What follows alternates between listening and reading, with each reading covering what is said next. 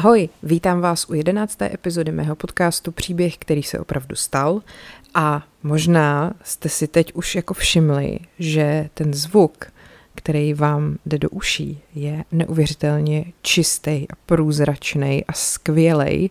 A je to proto, že jak jsem psala na Instagramu, tak eh, jsem se rozhodla ten podcast v nějakých věcech inovovat. No a jedna z těch věcí je, že jsem si pozor, pořídila mikrofon. Já nevím, jestli jako to víte, ale já jsem totiž předtím ten podcast nahrávala do mobilu normálně, jo. Mě se i někdo ptal, jak to vlastně dělám, abych mu poradila, že chce taky začít jako nahrávat podcast, tak jsem říkala, že to nahrávám na mobil a ten člověk se strašně divil.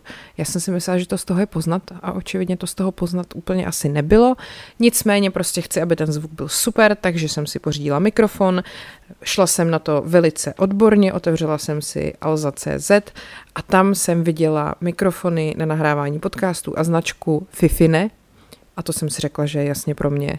Když jsem si ho teda potom koupila, tak jsem to nadšeně říkala přítele a on, jo, a ty jo, a jak, jaký ten mikrofon je? A já říkám, no, je to značka Fifine. A on, no dobře, ale jaký to má jako technologické náležitosti, jaký to zabírá zvuk a jak se to připojuje a bla, bla. A já, no nevím, ale je to značka Fifine. No nic. Uh, tak ale jak slyšíte, tak Fifi nefunguje skvěle. Uh, doufám, že bude fungovat tak skvěle, aby uh, když tak zaznamenal i těpání psích paciček, který se tady občas objevuje a vy to očividně máte z nějakého důvodu prostě rádi. A další z těch jakoby, inovací, který, jsem, který chci jako udělat, je, že vy si často píšete, jako, nebo mi často píšete o tom, že vás baví při tom podcastu, když něk, nějakým způsobem uh, z toho příběhu trochu uhnu a zabrousím do jiného příběhu. Prostě takový ty odbočky, uh, nějaké jako souvislosti nebo věci, které mi tak jako k tomu přijdou důležitý zmínit, vás očividně baví. A tak jsem si řekla, že se na to budu víc soustředit a že se budu snažit ty příběhy vždycky dávat do souvislostí s něčím třeba současným. Budu se víc snažit uh, tam i dávat různé doporučení na nějaké třeba filmy, seriály nebo cokoliv, co se té konkrétní tématiky uh, dotýká. A to by asi k inovacím zatím bylo všechno, doufám. A takže vám děkuji, že jste trpěliví, že jste uh, i po 14 denní pauze znovu uh, mě začali poslouchat a jdeme na to.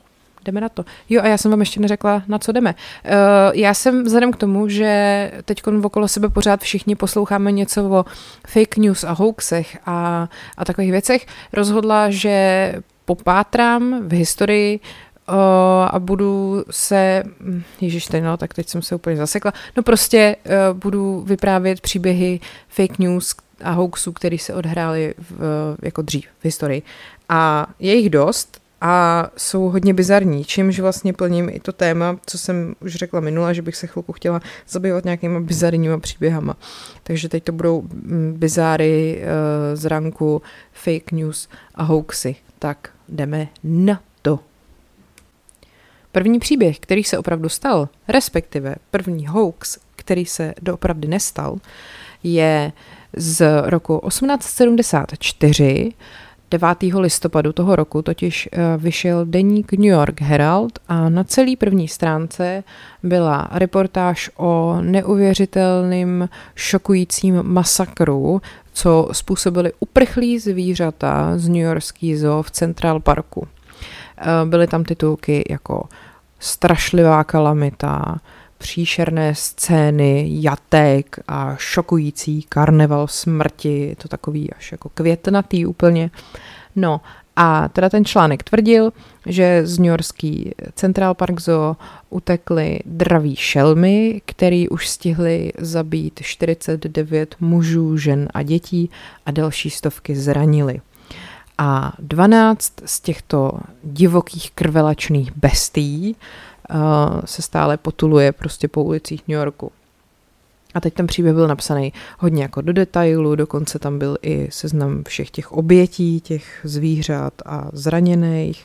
Dokonce tam byla, byl i citát starosty, který jako doporučoval občanům města, aby nevycházeli ven, dokud to nebezpečí nepomine.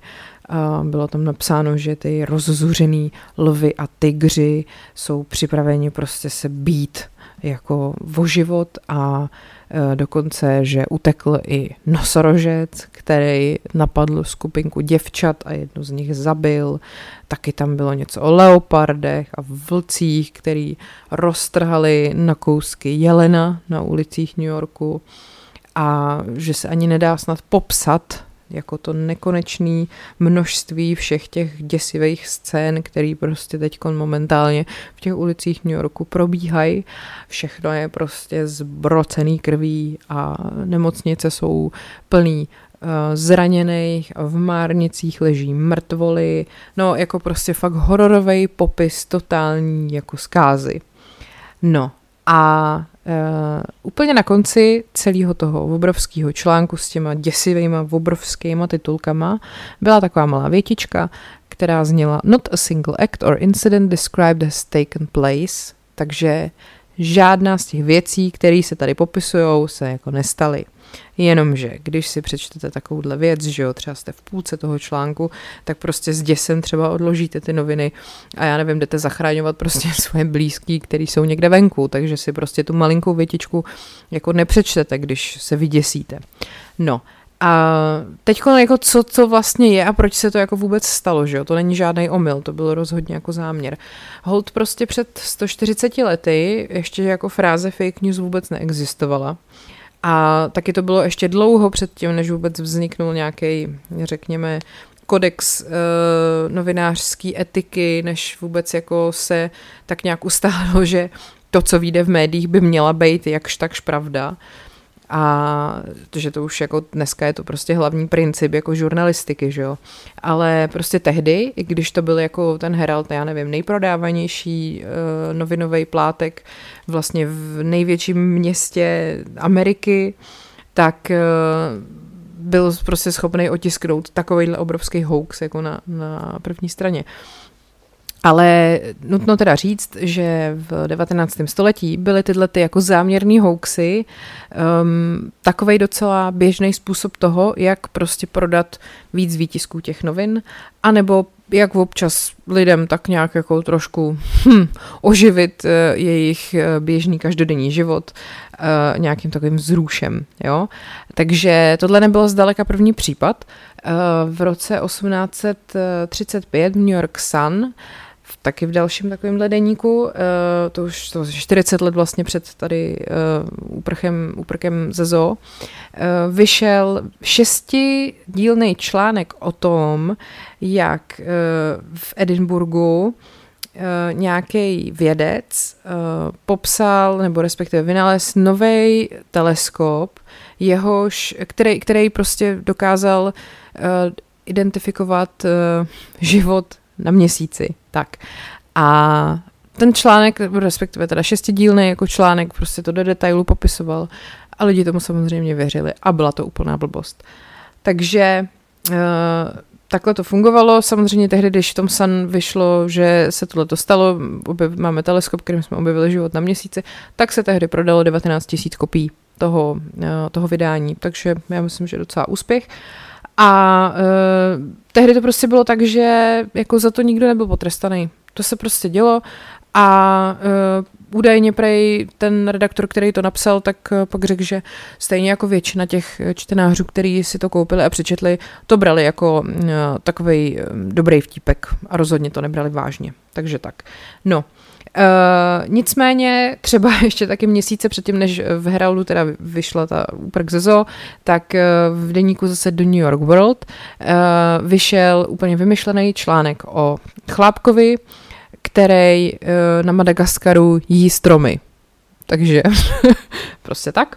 Uh, no, nicméně, uh, teda, když uh, to v tom Heraldu vyšlo, tak samozřejmě, co se stalo, lidi začali strašně panikařit, logicky. Uh, začali jako nabíhat na policejní stanice a prosit jako o pomoc, že jo, uh, zakázali svým dětem chodit do školy nebo jít ten den do školy a uh, údajně některý z nich jako měli jako nějaký panický záchvaty a prostě měli z toho jako psychický problémy, ale ani tak to jako vlastně nějak jako nevadilo, respektive neovlivnilo to nikoho, že by prostě někdo za to byl potrestaný, že takovouhle věc jako pustil ven. Uh, dokonce právě třeba uh, publisher nebo jako vydavatel toho Heraldu, uh, James Gordon Bennett Jr., což byl syn zakladatele toho Heraldu, uh, prostě to bral tak, že mm, ty noviny mají vytvářet to drama,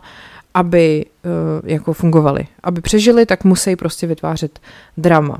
Takže když potom zemřel v roce 1918, tak uh, vyšlo najevo teprve, uh, jako kolikrát fakt jako šel přes čáru, že chtěl prostě po těch svých editorech, aby přišli s jakoukoliv senzací na následující den.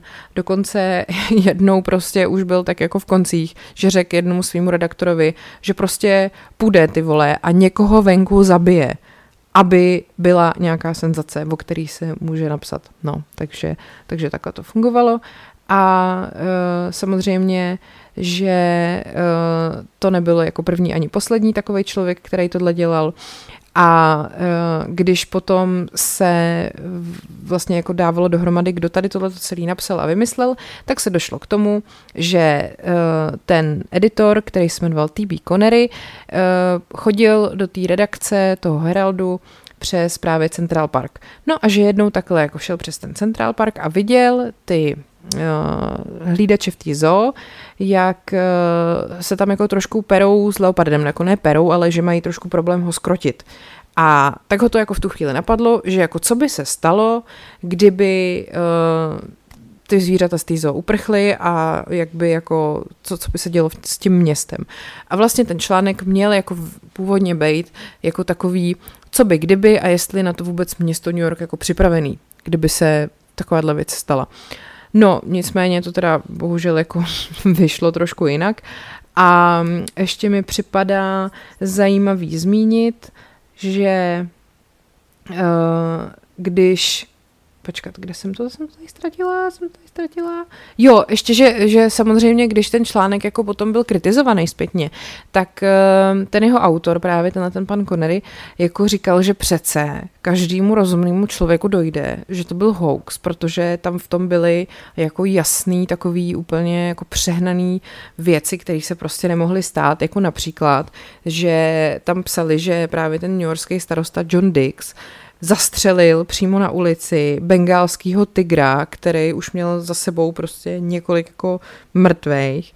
A pak taky, že eh, se na ulici objevila skupina švédských lovců, který byli na cestě do Nebrasky a ty prej údajně eh, zabili zuřící lvici, která už eh, v té chvíli měla na kontě 18 mrtvých lidí a že tohle jsou přece jako jasně jako vymyšlené věci, které prostě se nemohly stát. No jo, jenom, že když jsem, jak jsem říkala, když člověk něco takového čte, tak většinou prostě není tak nějak, jak bych to řekla, uh, nemá úplně kritické myšlení v tu chvíli, že jo. Takže je jasný, že ty lidi tomu uvěřili. Mimochodem, uh, když už, jsme, když už jsem tady slibovala nějaké ještě dávání věcí do souvislostí, představte si, že Jack Rozparovač byl taky z části vlastně hoax, nebo fake news, těžko říct. Takhle, ty vraždy, které tehdy se ve Whitechapelu v Londýně staly, se opravdu staly. Bylo jich celkem jedenáct. Whitechapel byl, eh, byla jako čtvrť londýnská na východě a oni se odehráli během docela krátké doby. Nicméně nikdy se nedokázalo, že by to mělo opravdu na svědomí jeden člověk. Tam vždycky to byly teda ženy ty zavražděný a ty způsoby té vraždy byly po každý trošku jiný. Vyšetřovatelé se nikdy neschodli na tom, že by prostě to všechno spáchal jeden člověk. Říkají, že maximálně třeba tři z nich by mohl mít na svědomí jeden člověk. No a vůbec celá přezdívka Jack Rozparovač eh, totiž vznikla taky takovýmhle způsobem, kdy vlastně uh, tehdy redaktor deníku Daily Star, nebo je, teď nevím, a asi Star myslím, že to byl, uh, pardon, to se teďka nespomenu, uh, prostě jim tam přišly tehdy do redakce nebo do nějaký té mm, novinové agentury dopisy od toho údajného Jacka Rozparovače. Byly napsaný červeným uh, ingoustem a jednomu tomu slavnému dopisu se říká Dear Boss, protože on tam tak oslovuje jako toho, komu to píše. A pak druhý je hodně známý Saucy Jacky, postcard, jako pohlednice. Obojí je to teda psaný tím červeným písmem, je to taky upatlaný od krve a teď je to podepsaný oboje Jack Rozparovač. Takže od toho potom se vlastně odvíjela ta přezdívka, ty noviny o něm takhle začaly psát a vlastně se z toho vraha stal takový kult, jako vycházejí o něm filmy, seriály, dokumenty, prostě jenomže on ve skutečnosti jako neexistoval a ty redaktoři to pak přiznali. Myslím, že se jmenoval Frederick Best, ten, který to přiznal, že si Jacka Rozparovače vymyslel. Že opravdu nějaký vrah nebo víc vrahů teda zavraždilo ty ženský, ale jméno Jack Rozparovač a všechny ty dopisy byly jakoby fake. To prostě se tehdy do těch novin dalo jenom proto, aby se zvýšil prodaný náklad. A po, povedlo se, protože když eh, se tam tehdy odpublikovaly tyhle ty jakože jeho dopisy, tak mám pocit, že se to prodávalo po statisících, ten výtisk těch novin. Takže jako to bylo taková taková, taková cesta, jak zvýšit prodaný náklad, jako dneska samozřejmě to je podobný, když píšou bulvár, že jo? ale i tak už si nemůžou úplně dovolit tam se věci totálně vymyslet. Vždycky tam je eh, by mělo být hm, nějaký, to by, to mělo mít pravdivý základ. Takže uh, takhle to prostě hold fungovalo na konci 19. století a tohleto jako uprchlá zvířata ze zoo v Central Parku byl první hoax, který se opravdu nestal. Druhý příběh, který se opravdu stal, nebo hoax, který se opravdu nestal, eh, se odehrál v roce 1938 a je dost možný, že ho znáte, protože my jsme ho měli třeba i v učebnici angličtiny na Gimplu a je to prostě taková známá věc. Eh, jde o rozhlasovou hru Válka světů, kterou režíroval Orst Welles a která ve své době vyvolala paniku. Tak eh, nejdřív něco k válce světů, tu napsal spisovatel H.G. Wells, eh, navzdory pochybnostem není příbuzný Orstna Wellse, už jenom kvůli tomu, že jejich jména se sice vyslovují stejně, ale píšou jinak. A H.G. Wells teda byl autorem uh, mnoha jako knížek, ale nejznámější je právě jako autor sci-fi a z toho nejznámější jeho kniha Válka světů. Možná jste viděli to stvárnění od Stevena Spielberga, kde hraje Tom Cruise. Uh, tyjo, to je nějaký rok 2005, nevím, čtyři nějak, tak myslím. Uh, to mi přišlo docela dobrý, ten film, jestli jste ho neviděli, tak se na něj podívejte. Mimochodem, tuhle jsem viděla fotku Toma Cruise a asi se fakt svět v prdel obrací, protože Tom Cruise jako zestárnul. Mně přišlo, že vypadá třeba 30 let pořád stejně a je, je to s ním jako s eh, ženskýma z Ázie. Takový to, jak oni jako ve 20 vypadají stejně, ve 30 vypadají stejně, ve 40 vypadají stejně, v 50 vypadají stejně a pak se najednou jedno ráno zbudí a jsou starý. Tak přesně tohle se asi stalo tomu Cruiseovi, protože prostě jsem teď viděla nějakou jeho fotku, kde ho těch asi 40 let, kdy vypadal stejně najednou doběhlo a ten obličej se tak jako prostě najednou spadnul jako o několik centimetrů dolů. No, nic, tak to jsem vám potřebovala říct. Vrátíme se zpátky k Orsonu Wellesovi. Takže H.G. Wells byl teda autor Války světů. Orson Welles uh, byl americký scénárista, režisér divadelní, rozhlasový, filmový, televizní. A vlastně v době, kdy udělal uh, tady tuhle tu rádiovou dramatizaci Války světů, mu bylo jenom 23 let. A uh, teda, jak jsem říkala, bylo to v roce 1938, přesněji řečeno 30. října. Uh, Teď ta rozhlasová adaptace Války světů se hrála v tom rádiu od 8 večer v New Yorku a uh, to, kde se to nahrávalo, bylo ve studiu v Madison Avenue. A tehdy ten Wells uh, už byl vlastně v té době slavný, už pár měsíců předtím byl na titulce Time magazínu a byl připravený ten večer, že bude režírovat dohromady 10 herců a 27 člený orchestr a uh, jmenovalo se to celý ten program, v rámci kterého se tady tohleto, uh, tohleto hrálo, Mercury Theatre on the Air, jo? Takže jako divadlo Mercury uh, on the Air, no. jo, chápete, jak to myslím. No. Uh, a teď. Tehdy samozřejmě jako televize ještě nebyla, takže lidi po večerech měli poslech rádia jako takovej každovečerní prostě program a uh, vždycky se jako sešli, že okolo těch rádí, prostě otevřeli si nějaký pitíčko, dali si něco dobrýho a, a poslouchali. Nicméně teda tady to, o čem jsem celou dobu teďka mluvila, to, ten pořad toho Orsna Velse dávali na CBS stanici, což byla zkrátka pro Columbia Broadcasting System, jo. A ten večer ale většina lidí poslouchalo nejdřív jiný program na konkurenční stanici NBC. To se jmenovalo Chase and Sunburn Hour, což nevím, jak bych přeložila. Uh, a to bylo taková, taková jako komediální takový pořad, kde byl um, břichomluvec Edgar Bergen a jeho loutka, která se jmenovala Charlie McCarthy. Mně připadají břichomluvci a jejich loutky dost děsivý. No, tak ale prostě takhle lidi trávili v roce 1938 večer. Takže si pustili tady ten, ten komediální pořad. A potom, samozřejmě, když ten komediální pořad skončil, tak to přepnuli na to CBS, kde byla právě ta válka světů od Orsna Wellese. Jenomže Válka světu od Orsna Wellese už v té době už nějakou dobu jako jí dávali a na začátku toho pořadu On samozřejmě řekl, že tady to celé je jenom jako dramatizace knihy, že se nic tady z toho, co říkáme, neděje doopravdy, jenomže právě to spousta těch lidí neslyšela, protože poslouchali posranýho, pardon, břichomluvce na jiný stanici, že jo.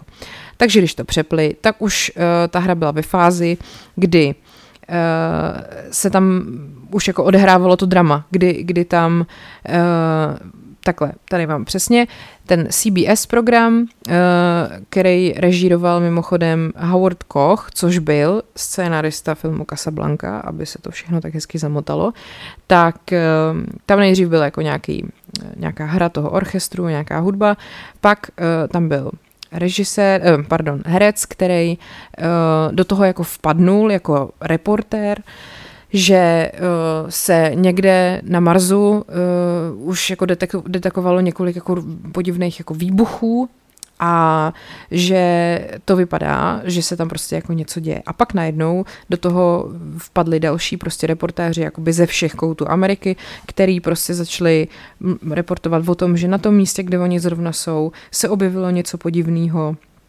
Uh, takový ty jako podezřelý prostě pohyby nějakých podivných jako postav a všechno to mělo jako být takový hrozně uh, takový jako děsivý a pomalu jako nabobtnávající a tak. No a pak najednou prostě se tam už jako definitivně spustilo takový to jako Marťani přistávají prostě na planetě Zemi a e, teď tam někde vyrost prostě nějaký obrovský tripod, který prostě jde mezi panelákama ty vole a drtí prostě lidičky nějakýma laserovejma uh, laserovejma těma, že jo, laserama a No, takže prostě takhle asi hodinu tam jako hráli ty herci to, jak se reportuje z celé země, jak Marťani prostě postupně obsazují Ameriku. A bylo to prostě tak dobře udělaný, tak dobře zrežírovaný a tak dobře zahraný, že ty lidi, kteří to poslouchali, tomu absolutně totálně jako uvěřili. Takže eh, samozřejmě vypukla strašná panika. Eh, vůbec už jako nikoho nezajímalo, že na konci celého tohoto toho vystoupení se ozvalo tady Orson Welles, dámy a pánové, chci vás jenom ujistit, že válka světů není nic víc, než jenom taková naše hra, co jsme vám tady zahráli a má to být jenom takový, jak tady řekl, vyskočení spoza keříků a udělání jako buff na vás, jo? No, ale prostě to už jsem, jak jsem řekla, to už nikdo neslyšel. Takže uh, se stalo to, že uh, lidi začali šílet a tisíce jako lidí v panice uh, začali volat do toho rádia CBS a samozřejmě taky na policejní stanice v New Jersey, kde údajně eh, měla vlastně tady ta jako fiktivní invaze jako začít, tak dokonce ty příslušníci armády jakoby chtěli narukovat okamžitě nebo hledali místo, kde se můžou okamžitě jako přihlásit k nastoupení eh, jako k povinnosti armádní, že jo, a že třeba v, na oddělení policejním v Trentonu měli během dvou hodin 2000 telefonních hovorů od lidí, kteří se prostě báli.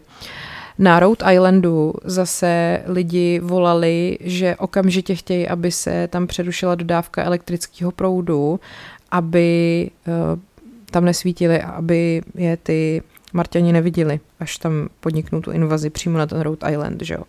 No a je to vlastně takový jako legrační, když člověk jako čte si nebo o tom poslouchá, co všechno ty lidi chudáci jako dělali v té panice. Na druhou stranu je nutno říct v kontextu té doby, toho, co se tehdy dělo. To vlastně není úplně tak jako neobvyklý, nebo, nebo není to něco, co, za co bychom se jim mohli úplně vysmívat, jo? protože uh, v této době bylo všechno na světě hodně nejistý. Amerika se furt vzpamatovávala z toho krachu na burze v roce 1929, takže Great Depression, že jo, jak oni říkají. A uh, to je vlastně, všichni byli dost schudlí v té době a báli se o, o svý životy jakoby víc než běžně, takže pak už stačí opravdu, když je člověk v takovém stavu, tak stačí fakt už jenom malinko, aby ho to dostalo do nějakého stavu totální jako úzkosti a paniky. No, navíc eh, v Evropě to už dost vypadalo, že se spustí další válka, že jo, jsme v říjnu 38, to už to bylo hodně na spadnutí.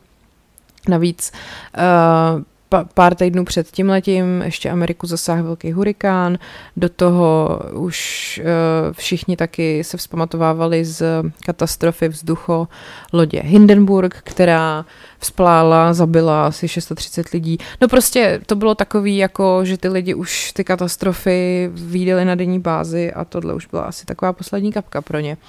No, každopádně teda uh, Tahle ta hysterie, ačkoliv byla, tak nebyla tak strašně masivní, jak to potom podávali tehdejší noviny. Jo? Oni totiž měli moc velkou radost z toho, že ten rozhlas v vozovkách něco posral, protože rozhlas začínal být hodně jako důležitý v životech těch lidí a těm novinám se to nelíbilo, protože do té doby byly noviny jako number one, prostě médium a dělali si, co chtěli, jak jsem vlastně, jste už slyšeli tady v předchozím mým vyprávění.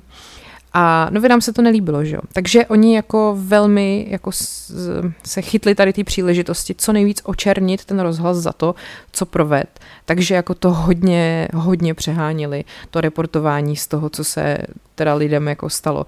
Takže uh, pak dokonce tady byly i třeba fotografie jako válečné oběti, což byla nějaká paní, která teda slyšela to rádiové vysílání a vyběhla z ze svého bytu eh, na ulici a tam spadla a zlomila si ruku.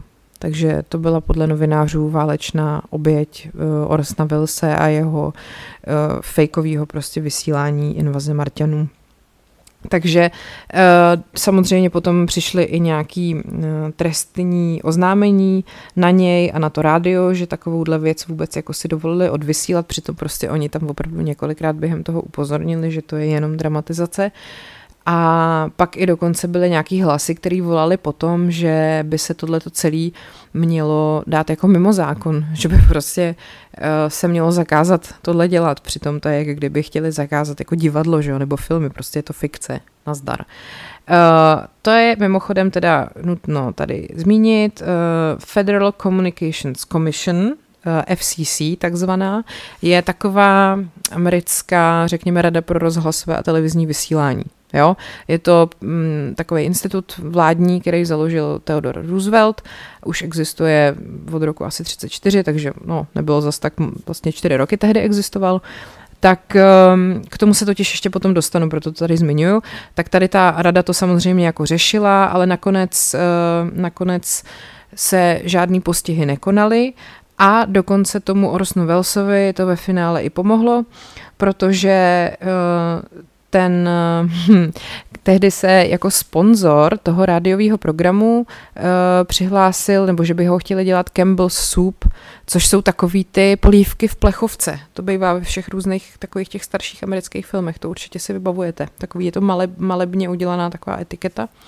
Tak ty se přihlásili jako sponzory, sponzoři toho uh, programu po tomhle celém skandálu a uh, chvilku potom jak to vlastně tomu Orsonu Wellesovi zajistilo takovou jako sice kontroverzní, ale slávu, tak mu to pomohlo v podepsání smlouvy na režírování filmu Občan Kane, což je do dneška považováno za jeden z nejlepších prostě filmů, který vůbec kdy jako vznikly. Tak, a potom FCC jsem mluvila proto, že tohleto celý chci dát ještě do souvislosti s jednou věcí. Totiž, um, sice tady tenhle ten uh, incident toho vysílání války světů byl jakoby velký, do dneška se o něm mluví, je to takový jako zapsaný v rozhlasových análech, ale vlastně to jako úplně jako dějiny rozhlasového vysílání nebo médií jako nezměnilo. Já jsem, jak jsem si o tom četla, tak mi tam přišlo právě zajímavý, když jsem došla k větě, co někdo napsal, že mnohem víc historii jako médií nebo prostě dění v médiích změnil jiný incident a to bylo v roce 2004, když na Super Bowlu v opřestávce při vystoupení Justin Timberlake odtrhnul Janet Jacksonový kus kostýmu a jí vypadlo prso. Já nevím, jestli jste si to, jako, jestli jste to zažili, nebo jste už byli třeba na světě, nebo prostě jestli jste už vnímali, jestli to pamatujete tady tuhle tu věc. Eh, bylo to 1. února 2004, Janet Jackson tehdy bylo 38, Justinu Timberlakeovi bylo 23 let. Uh, Super Bowl je prostě americký svátek fotbalu, že jo, to je finále jako ty jejich ligy, kdy prostě je to obrovský celý, je prostě spousta společností točí reklamy, které se tam budou vysílat jenom proto, aby se vysílali tam. A je to prostě svátek pro Američany a o přestávce v halftimeu, eh, v poločase vlastně je vždycky nějaký velký vystoupení, nějaký velký popový hvězdy. A je to strašně prestižní záležitost. Vystoupil tam už snad každý, jako prostě Beyoncé, Lady Gaga, Madonna. A vždycky ten program toho vystupujícího je třeba 10-15 minut dlouhý. A bývá to prostě do detailu vymakaný. Je to fakt jako zážitek samo o sobě. No a tehdy v tom roce 2004 uh, eh, tam právě vystupovala Janet Jackson s Justinem Timberlakem a uh, tam právě uh, ten důležitý moment se odehrál ve chvíli, když Timberlake uh, vlastně během toho vystoupení Janet Jackson se tam objevil a začal uh, zpívat svoji písničku Rock Your Body s ní jako v duetu. A na konci toho vystoupení jí odtrhnul kus kostýmu, jakoby na, jako kus jakoby podprsenky, ona měla takovou jako gumovou, to vypadalo jako takový korzet a bylo to od Alexandra McQueena, dej mu pámbu věčnou slávu a on vlastně uh, jí to odtrhnul a jí takhle vypadlo prostě celý prso. A byl to jako mžik, jo, protože to bylo na konci, takže ono se to stalo, tam je, jsem teď koukala znova na to video, tam on to strhne, prso vypadne, ona se podívá a pak je záběr na nějaký tam konfety, ohňostroje, publikum a na prso už jako nikdo tam záběr neudělá, ale prostě stalo se to. A byl z toho strašný skandál, jakože opravdu strašný. Uh, tehdy se na to dívalo 143 milionů lidí, jo. A uh, fascinující na tom bylo, že v podstatě okamžitě to ukončilo, nebo skoro ukončilo kariéru Janet Jackson, ale absolutně vůbec se to nedotklo kariéry Justina Timberlakea. Uh, takhle. Celému tomu, mně se to hrozně líbí, se říká Nipplegate, jako bradavkový jako případ, jo. A uh, teďkon. Uh, vlastně, když se tohle celé stalo, tak samozřejmě Janet Jackson se musela okamžitě omluvit všem za to, že tohle jako proběhlo. Že když uh, měli jako zkoušky, tak žádná takováhle věc se nikdy nestala. Původní záměr byl, že on jí z toho kostýmu odtrhne jenom ten horní kousek a pod tím jí zůstane krajková podprsenka, ale nějak se to prostě pokazilo a on jí to odtrhnul celý a vypadlo teda prso. No, během zkoušek prostě všechno probíhalo správně a uh, teď teda do toho se samozřejmě zapojila ta FCC, ta, jak jsem říkala, taková ta Rada pro rozhlasové a televizní vysílání a byl z toho i jako soudní nějaký proces. Uh, dokonce se do toho jako zapojili i uh, nějaký jako takový ty rodičovský združení za jako správný chování, nebo jak bych to řekla. Prostě jako američani jsou v tomhle trošku jako mm, ujetý, pojďme si říct. Oni uh, na jednu stranu jsou schopní jako do nekonečna hájit svoji svobodu, nosit v 16 zbraň, ale na druhou stranu jako nedovolí svým dětem, aby viděli prostě jako ňadro, Jo. No, takže tam prostě z toho byl hrozný skandál, teď to řešil uh, dokonce uh, všichni šéfové těch televizí, který do toho byli zapojení, teď ta Janet musela nejdřív se jako omluvit písemně, pak musela natočit video, kde se omlouvá všem, to znamená televizi, stanici CBS, MTV, pak celému tomu, uh, co pořádá ten Super Bowl. A přitom vlastně jakoby to posral ten Justin, ne? Tak jí to strhnul blbě. Takže bych jako čekala, že uh, k tomu něco řekne, no ale jako vlastně se nestalo. Nicméně teda uh, potom, když ona se omluvila úplně všem, jak mohla, tak uh, se stalo to, že následující, myslím, měsíc bylo přidávání cen Grammy. A Janet s Justinem tam spolu měli vystupovat a Janet tam měla zakázaný vstup na ty Grammy vůbec přijít na tož tam vystupovat. A Justin Timberlake tam prostě normálně vystupoval. A to mi přijde jako neuvěřitelný. Pak se stalo to, že uh, Janet vlastně chvíli potom vydala svoji desku Damita Joe a ta deska byla propadák, protože všechny stanice uh, MTV a tak dále odmítli jako totálně jí to album propagovat. Takže ji dali prostě na blacklist a ne, nevysílali žádný klipy z toho. Ona neměla prostě jako možnost jakkoliv to album uh, propagovat. A to album samozřejmě kvůli tomu bylo její nejhůř prodávaný album, který, který vydala. A Zároveň taky jméno Janet Jackson se v, roce, v tom roce stalo, nebo respektive se stalo nejvíc googleným výrazem jako v historii. Dokonce se to dostalo do Guinnessovy knihy rekordů v roce 2006.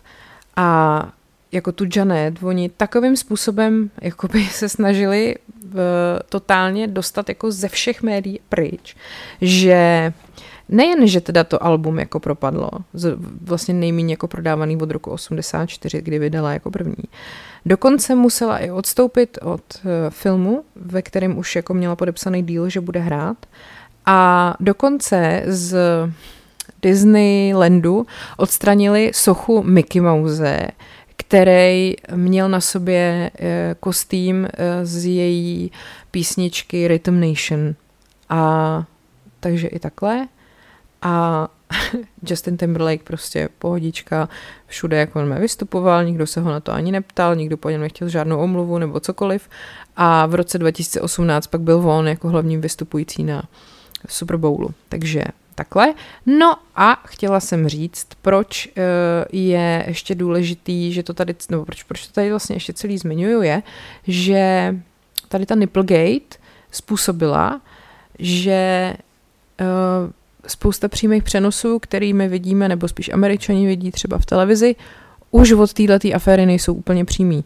Tam prostě, aby se už jako předešlo takovýhlemu skandálu, mě to jako samozřejmě vůbec nepřijde jako skandál ukázat prso, jo, když se podíváte na klipy dneska, všechny Cardi B a podobně, jako teď nedělají nic jiného, než to je prostě vždycky tři a půl minuty záběr na nahý prsa, že jo.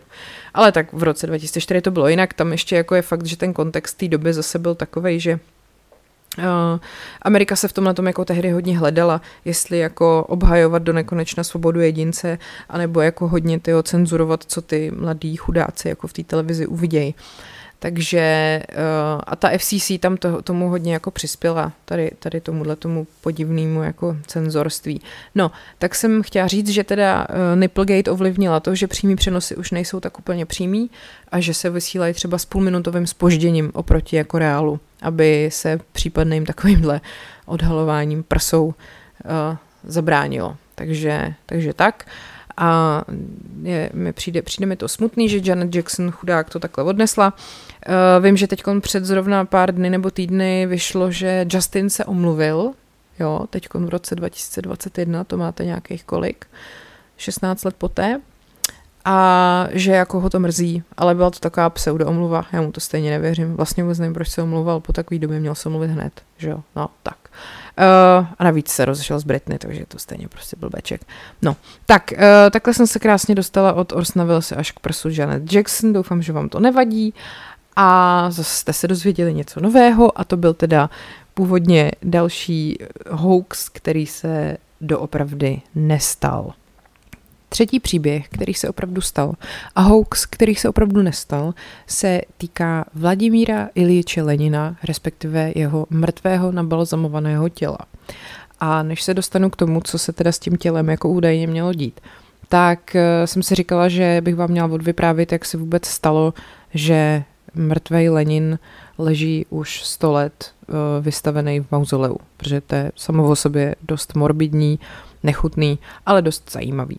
Tak, uh, asi to všichni znáte, Lenin je věčný a protože Lenin je věčný, tak hold bude asi věčně ležet jeho mrtvola uh, na výstavce, aby se na ní lidi mohli koukat. No, takže někdejší prostě vůdce že jo, bolševické revoluce je balzamovaný od roku 1924, kdy zemřel a e, nutno teda říct, že tomu tělu už teďka chybí mozek i vnitřní orgány, ale navenek teda pořád to jako vypadá celkem zachovale. No, e, tehdy totiž, když umřel, tak mu patolog, co prováděl pitvu, přeříznul hlavní tepny. Takže se kvůli tomuhle tomu tak nějak tuší, že zřejmě od začátku ten plán nebyl ho balzamovat a vystavit, protože to by se to jinak nestalo s těma tepnama. Protože cévní systém by posloužil k rozvodu uh, chemikálí do tkání, že jo, těch chemikálí balzamujících. No je to nechutný, ale víte, jak to myslím. No a potom teda, ono totiž původně to tělo po té pitvě nabalzamovali jenom jako provizorně, aby vydrželo do pohřbu, že jo, logicky. A pak čtyři dny stálo vystavený v otevřený rakvi v nevytápěný hale v centru Moskvy a před rozkladem ho chránil teda mráz. No a za tu dobu, za ty čtyři dny, se na toho Lenina přišlo podívat v okolo 50 tisíc lidí. Já nevím, jestli si pamatujete, na pohřeb Karla Gota, jak se stály ty fronty šílený. Ten naštěstí teda nebyl s otevřenou rakvínou, ale tak asi něco podobného se dělo, když umřel Lenin. Čímž jako to nechci jako srovnávat. No, no hele, nechme to být. No, už zase ťapání, panda mě zachránila. Tak, eh, ani po těch čtyřech dnech uh, nicméně ty davy jako neřídly těch lidí, co se na toho Lenina přišli podívat. Naopak uh, do Moskvy se sjíždělo čím dál víc jako lidí, kteří to chtěli vidět, tak teď jste slyšeli i pití vodičky, teď je zase těpání, pandička výborně vyskočila na postel a jde si zase lehnout. Tak pokračujeme. Uh, a tu rakev s tím Leninem teda přesunuli do dřevěného mauzela na, Rus, na Rudém náměstí a tam byla dalších 56 dní. Uh, pak se začalo oteplovat, jo, nic moc. No a sovětská vláda přišla teda s tím, že by tu Leninovu mrtvolu mohli uchovat navždy. Skvělý. A takovýhleho úkolu se ujeli dva přední chemici ruští, jo. Vladimír Vorobjov a Boris Zbarský. A oni během několika měsíců vyvinuli speciální chemickou směs, která udržela Leninovo tělo pohromadě a v původním tvaru. Uh a 1. srpna 1924 se mauzoleum opět otevřelo veřejnosti a jak prohlásil hrdě Boris Zbarský, je to absolutní vítězství. Hej. Tak, Přitom ale z Lenina ve skutečnosti byla zachovaná jenom kostra, svaly, kůže a další tkáně a ty vnitřní orgány teda byly vyjmutý. Tohle mi přijde extra vtipný. Chemici odstranili i mozek, který byl poté důkladně zkoumán zvláštním vědeckým institutem. Sovětští vědci totiž doufali, že v Leninových mozkových závitech najdou anomálie vypovídající o geniálních schopnostech. Jestli se to stalo, to už potom nikdy nepsali. Tak, uh, Leninovu mumii teda tam měla svůj jakoby speciální, měla, měla svůj speciální tým, který se o, o ní staral. Bylo to až 200 lidí v jednu dobu, což je prostě neuvěřitelný. A dneska teda už tu údržbu provádí jenom nějaká malá hrstka vědců. Nicméně provoz toho mauzolea stojí ročně v přepočtu 5 milionů korun, jo. Což je prostě strašný, když si uvědomíte, že oni platí 5 milionů korun ročně za to, aby udržovali nezhnilou mrtvolu člověka, který má na svědomí životy prostě milionů lidí. To je úplně, no, Rusko, dobrý. Nicméně teda dokonce i v Rusku se tady tyhle ty vysoké náklady lidem nelíbí a vzbuzují debatu o tom, jestli by teda už Vladimíra Ilieče neměli konečně normálně pohřbít, že jo. A uh, prostě uh, už jako mají i dokonce relevantní k tomu argumenty, že už za pár let jako nebude, kdo by se o něj staral, protože ten vědecký tým jako stárne a mladí výzkumníci se o balzamování tak nějak jakoby nezajímají, že jo. Už prostě nikdo nechce balzamovat Lenina v roce 2021, naštěstí pro boha. No, jednou za 18 měsíců Leninovo tělo prochází s dlouhavou a náročnou údržbou. Během níž je naloženo do směsi obsahující mimo jiné formaldehyd, alkohol a peroxid vodíku.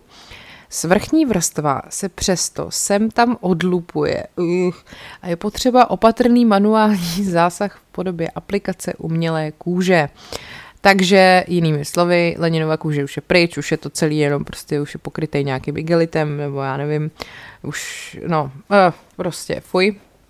Nicméně, když potom člověk se podívá na fotky a mám už to jako hodně takový voskovej, voskový vzhled, jo, takže už to vypadá, že z toho původního tam moc nezbylo a možná opravdu už je na čase toho člověka normálně třeba pohřbít nebo tak. No, e, ještě zajímavý teda je, že v 70. A, ne, takhle, pardon, úplně jinak. E, úplně jsem se teďka, pardon, přeskočila text, který jsem neměla přeskakovat. Tak, e, ty specialisti teda, co to Lenina ošetřují, tak uh, přiznávají, že tu kůži už dávno jako nahradili jiným materiálem. A když se rozpad Sovětský svaz, tak tehdy vlastně ruský prezident Boris Jelcin uh, vážně zvažoval, že to mauzoleum se zruší. A Lenina teda pochovají do hrobu jeho matky, jak on teda původně i chtěl, ale uh, prostě ne, protože lidi prostě chtěli ho mít vystavenýho vůdce, že jo. No a vtipný taky je, že uh, jednou už to tělo i bylo mimo to rudý náměstí, když v roce 1941 po útoku Německa uh, dělníci postavili nad mauzolem uh, ochranou konstrukci, aby jako nepoškodili bombardování, tak, tak to tělo přesunuli a Stalin teda rozhodl, že tak, Stalin rozhodl, že ho přesunou, tak a převezli ostatky do západosibirského města Tumeň, no a pak ho konzervovali eh, v nějaké místnosti, kde oficiálně byla armádní laboratoř. A vlastně jenom málo lidí vědělo, že Lenin ve skutečnosti není v Moskvě. Jo? Mauzoleum bylo zavřený a stála u něj čestná strášek, kdyby tam to tělo bylo. No prostě pakárna úplně jako největšího, nejhrubšího zrna. A veřejnost se o utajeném přemysťování mrtvoly prostě dozvěděla až na začátku 90. let. No. Uh, vtipný taky je, že ještě uh, vedle Lenina na chvíli ležel taky mrtvý Stalin, nabalzamovaný po své smrti v roce 53. Jenomže potom přišel Nikita Chruščov, který Stalina skritizoval, uh, tak komunisti rozhodli, že Lenin bude zase sám a Stalin skončil o několik metrů dál v hrobě u Kremelské zdi na hromadě s dalšíma straničskýma vůdcema, jako s Brežněvem třeba a, a tak. No, bože můj. Uh, Vladimír Putin se vlastně nikdy úplně jako k Leninovi a jeho odstraňování nebo zachovávání nevyjadřoval. A sice se průběžně jako objevují návrhy, aby teda to mauzoleum jako sice zůstalo stát, protože samo o sobě uh, je uh, památkou UNESCO, ale jakože ten Lenin už tam opravdu být nemusí. Nicméně uh, pořád tam je, nevypadá to, že by se s ním jako něco dělo do budoucna. A zajímavý teda ještě je, že vlastně i jako samotní komunisti se dá říct, že jako Stalina před Leninem upřednostňují. Protože Lenin je sice symbolem jako revoluce, ale uh, Stalin jako víc vyhovuje podle nějaký historičky současnému postsovětskému sentimentu a glorifikaci druhé světové války jako klíčového momentu ruských dějin. Jo, prosím vás. Takže uh, no, takže vlastně nikdo ho tam nechce, stojí to strašný prachy, je to odporný. A Stalin jako vítězí v popularitě, ty vole. ale stejně ho tam furt mají a utrácejí prostě 5 mega ročně za to, aby tam tu mrtvolu mohli mít dál. Tak, Tohle byl ten úvod, který jsem k tomu celému potřebovala dát a teď se konečně dostáváme k tomu božímu, božímu hoaxu, který vyšel v roce 1991 v příloze amerického vydání časopisu Forbes o tom, že Leninovo tělo je na prodej, prosím vás. Boží prostě. Tak, uh, zase jako je nutno říct ještě ten kontext. Mně připadá, že prostě vždycky uh, jako prostředí pro šíření tady těch hoaxů, nebo takový jako klima pro šíření tady těch hoaxů je vždycky nejlepší ve chvíli, kdy je to tak jako do, doba vymknutá z kloubu, kdy není nic jistýho, jo, takže to je i dneska přesně. Prostě lidi neví, jo, co je pravá, co je levá, nevíme dne ani hodiny a tak se prostě chytne každá kravina, co si kdo vymyslí. Tak přesně tehdy to tak bylo. Byl to rok 91, že jo, sovětský svaz prostě tak nějak čerstvě po pádu, komunisti tak nějak šli jako docela do hajzlu a samozřejmě se řešilo, že nemají peníze rusové, no, jako sovětský, bývalý sovětský svaz. Takže když ve eh, Forbes FYI, což byla čtvrtletní příloha Forbes magazínu, vyšla zpráva o tom, že Leninovo tělo je na prodej a že to je jako způsob, jakým vlastně Ruská federace chce získat peníze vlastně rozprodem tady těchto těch svých jako národních pokladů, tak to vlastně nikomu ani nepřišlo tak divný. A že by to tělo chtěli prodat za 15 milionů dolarů. Jo? A e, že se Sověti údajně e, inspirovali e, britským, britskou vládou, která v roce 1962 prodala London Bridge arizonskému developerovi. No, každopádně nakonec teda jakože Rusové teda údajně se rozhodli, že prodají Leninovo tělo, ale že ho nechtějí jako prodávat v nějaký jako veřejný aukci, jako že by to prostě provozoval nějaký aukční dům jako Christie's nebo Sotheby's, Sotheby's, což jsou takový ty známý, že jo, uh, znám, nejznámější aukční síně, který tohle to dělají, že by to bylo moc jako nedůstojný a takže udělají jako uzavřenou uh, aukci a podmínky toho, kdo se toho může účastnit, jsou následující. Že ty lidi se mm, podepíšou, že nebudou potom s tou mrtvolou nakládat nějak nedůstojně nebo pro komerční účely, jo? Takže prostě koupíte si Lenina, ale nemůžete si prostě z něj udělat třeba pohovku, nebo jako nemůžete si ho prostě, já nevím, vystavit v někde v nějakém prostě akvaparku nebo takhle, jo? Důstojně, důstojně, tak. A teda ještě důležitá podmínka, co ty lidi musí jako brát na vědomí, když by si ho chtěli koupit, že ročně je údržba toho Lenina teda bude stát nějakých těch zhruba 5 milionů korun. No. A záleží na počasí samozřejmě, že jo. Teď jak byly ty mrazy, tak by možná údržba Lenina stála trošku míň, než jakoby třeba v létě, no. Tak, Teďkon, eh, ta zpráva teda vyšla v tom Forbesu, jak jsem říkala, a spousta jako agentur normálně tu story vzala a přetisklí dál. Šlo to i jako do televize, bylo to v několika různých pořadech. ABC's uh, World News Tonight, uh, PBS uh, epizoda Nightly Business Report, USA Today a tak dále a tak dále. No a celý se to krásně šířilo. Pardon. Celý se to krásně šířilo dál, až musel uh, sovětský ministr vnitra Viktor Baranikov svolat tiskovou konferenci a říct, že teda je to odporná lež a že by si jako zlí prostě imperialisti měli dvakrát ověřit svoje zdroje informací, protože Leninovo tělo rozhodně není na prodej, že celý je to hoax a že uh, to prostě je úplně skandální, to, co se jako stalo. No a k tomu se pak vyjádřil samozřejmě i editor toho Forbes FII, Christopher Buckley, který prostě řekl, že jako se poslední roky stala taková spousta jako mm, ne, neuvěřitelných jako věcí okolo Sovětského svazu a tady toho všeho, že uh, si řekli, že zkusí jako otestovat uh, limity prostě tady tohohle toho, kam až to může jako zajít. A že jako tehdy se děly tak prostě divné věci, že spousta lidí tohle prostě považovala za absolutně jako uvěřitelný a to na tom bylo jako to vtipný, že jo. Uh, tehdy prostě ten editor to rozeslal 75 nějakým agenturám jako spravodajským A e, k tomu článku je ještě udělaná taková fotka, kde je ten Lenin jako pod takovou tou skleněnou, v té skleněné rakvi a okolo něj jsou lidi, kteří jsou jako na párty, jakože z toho, jakože to je příklad toho, jak by ten Lenin mohl dopadnout. Já vám to potom dám na ten e, Instagram, který mám k tomuhle podcastu, jmenuje se Podcast Pribehy a dám tam i uh, fotky, co se týkají těch předchozích příběhů, o kterých jsem tu mluvila. A to je teda příběh uh, prodeje Leninova těla.